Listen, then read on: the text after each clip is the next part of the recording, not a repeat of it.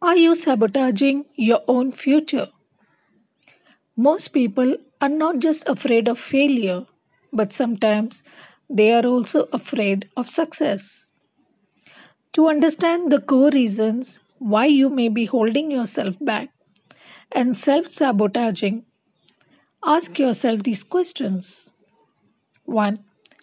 What part of your life are you afraid to change? 2. Are you procrastinating because you are scared of the outcome? 3. Do you follow up any good opportunities that come your way? 4. What would it mean for your life and your relationships if you became as successful as you want to be?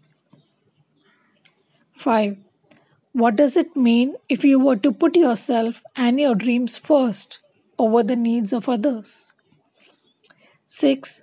Are you trying to be everything to everyone? 7. What do you need other people to think about you? Once you answer these questions honestly, you'll be able to tackle those habits and beliefs that are holding you back.